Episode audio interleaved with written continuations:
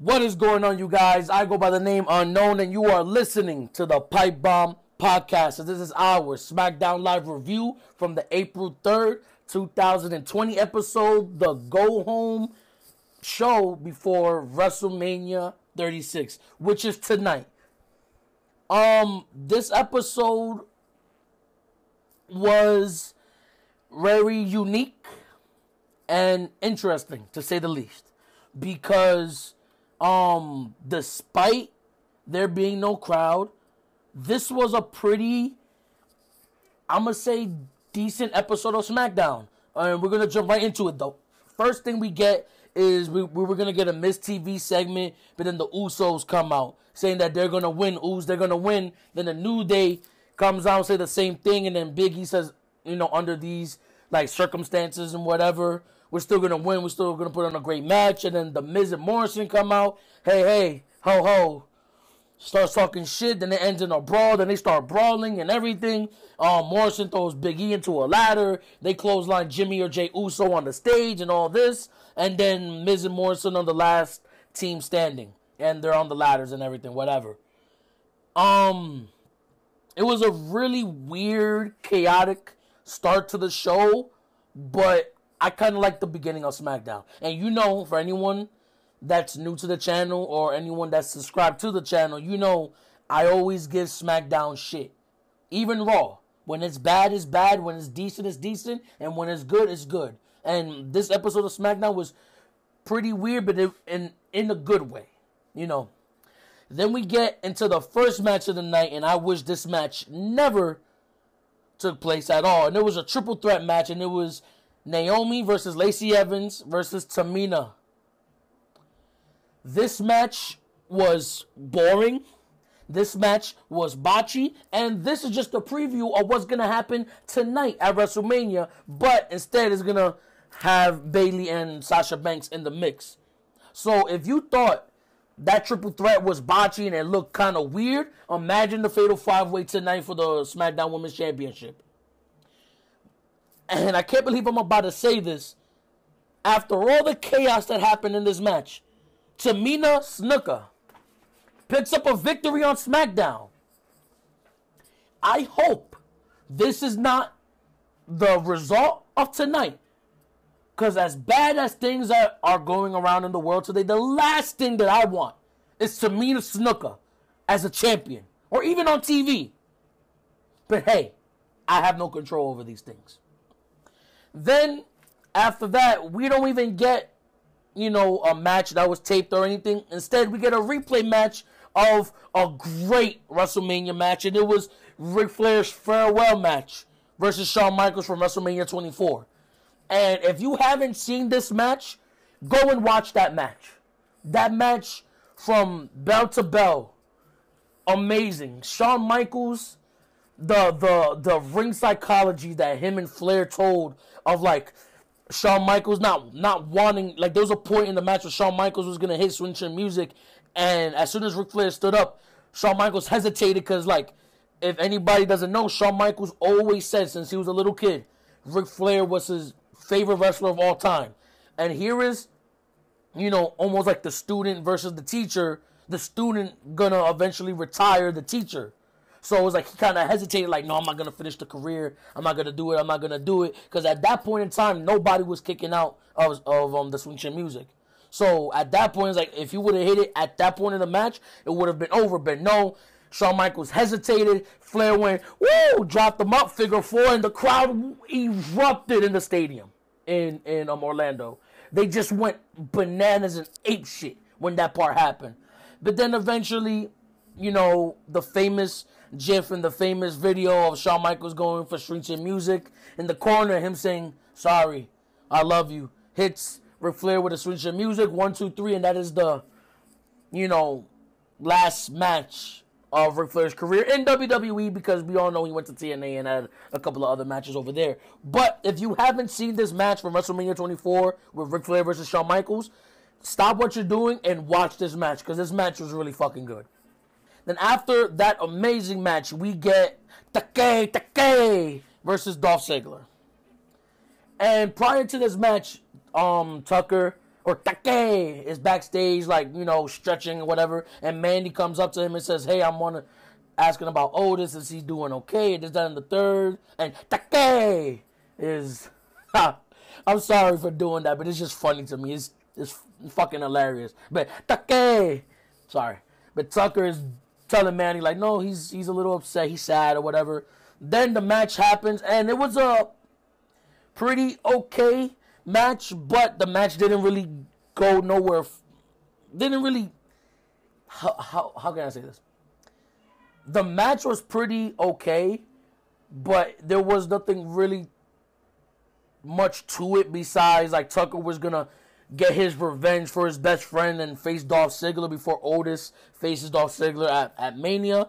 But there was no winner. The match ends in a DQ after Dolph gives um Take a zigzag on the steel steps, and he goes and then Dolph goes to pick up the other half of the steel steps, and Mandy Rose and Sonya Deville come on like, no, Dolph, Dolph, chill, relax, stop, stop, please don't. And then Otis runs out like, Take, Take, you okay? Take, Take, you okay? Whatever, whatever. Then the mysterious glitch pops up, and if you notice that every time that that glitch happens, it only happens in a Dolph Ziggler match uh, uh, a heavy machinery match or a Mandy Rose segment or whatever. But then we finally we don't know who the hacker or the mysterious person behind these matrix type glitches are, but they had footage from the Valentine's Day episode of you know the mysterious text that Otis got that she was gonna be running late or she's already there and whatever the case and Otis is sending emojis, heart emojis see you there, my my peach and whatever the fuck. But it was revealed, right? Me and Eddie even predicted it on that um Valentine's Day episode of SmackDown. If you go back and watch it, right? We did say that it was end up gonna it was gonna end up being Sonya Deville being the one texting Otis and not Mandy, and then deleting certain messages in the phone so that way when Mandy sees the text, she just sees Otis replying like "I love you, Peach," or whatever the fuck. And then later on, you see Sonya Deville talking, and what I thought was gonna be just like a nice turn, they were gonna have it be Tucker, the one going, but we already know it was Dolph Ziggler, so that made no point in the shit. But whatever, right? So it was Sonya talking to Dolph Ziggler. So that's why when Otis popped up at the dinner at the restaurant, it was Dolph Ziggler having a dinner date with Mandy Rose and shit. And that's why Otis was upset. Otis is furious. Mandy is like, what the fuck? Really? How could you? How could you? She walks off pissed off. Otis loses his shit. He tries to run after Dolph, and Dolph runs away. And this was a nice thing because sometimes in WWE they do these type of things and they just drop it because they're bored.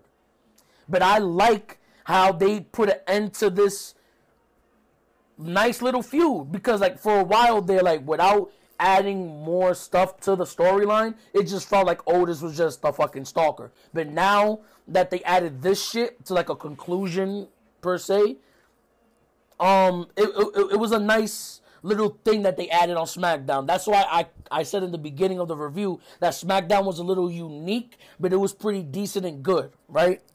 So I really enjoyed that. Then the next thing we're gonna get into is a match, and it's Daniel Bryan versus Shinsuke Nakamura. And man, this match was a pretty good match. It wasn't a bad match. I, I wish there was a crowd. But this match was a really, really, really great match. I want to see more from Daniel Bryan and Shinsuke Nakamura, you know. But just like the Tucker and Dolph Ziggler match, this match ends in a DQ with from um, Cesaro jumping in, and then after the match, and it was Sami Zayn, Cesaro, and Nakamura jumping Daniel Bryan and Drew Gulak. They, uh, Sami Zayn and Cesaro threw Drew Gulak into the steel steps. And then Zayn, Cesaro, Nakamura each took turns hitting the finish on Daniel Bryan and just laid out Daniel Bryan in the middle of the ring. So that's that. I can't wait for this match at, at Mania tonight. I I really hope this is. I feel like this is gonna be one of the sleeper matches. Daniel Bryan versus Sami Zayn. But this match could be a really good match, and I hope it is. Then we're gonna get into the last segment of the night, and it's John Cena cutting a promo and man, Bray Wyatt can't catch a fucking break. John Cena, uh, he feels like he it feels like he buried Bray Wyatt on a promo.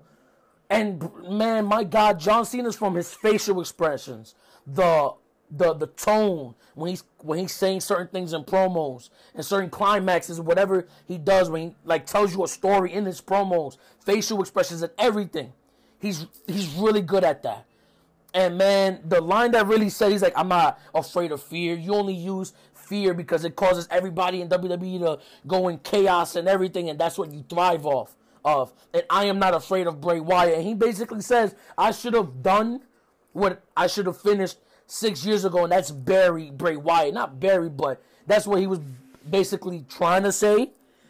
Right? But man, it was crazy. But then after John Cena cuts a promo, you get the rambling rabbit ringside saying, John, I'm a big fan, John over here, whatever, whatever. And then John Cena is being surrounded by the puppets of the Firefly Funhouse.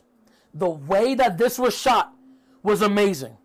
And one thing I wanted to point it out was that we thought we were gonna get the Fiend attacking John Cena before, and and if you could see in the video, you see John Cena turning the mic around like he's gonna use it as a weapon, right? And I thought was really just a small little detail.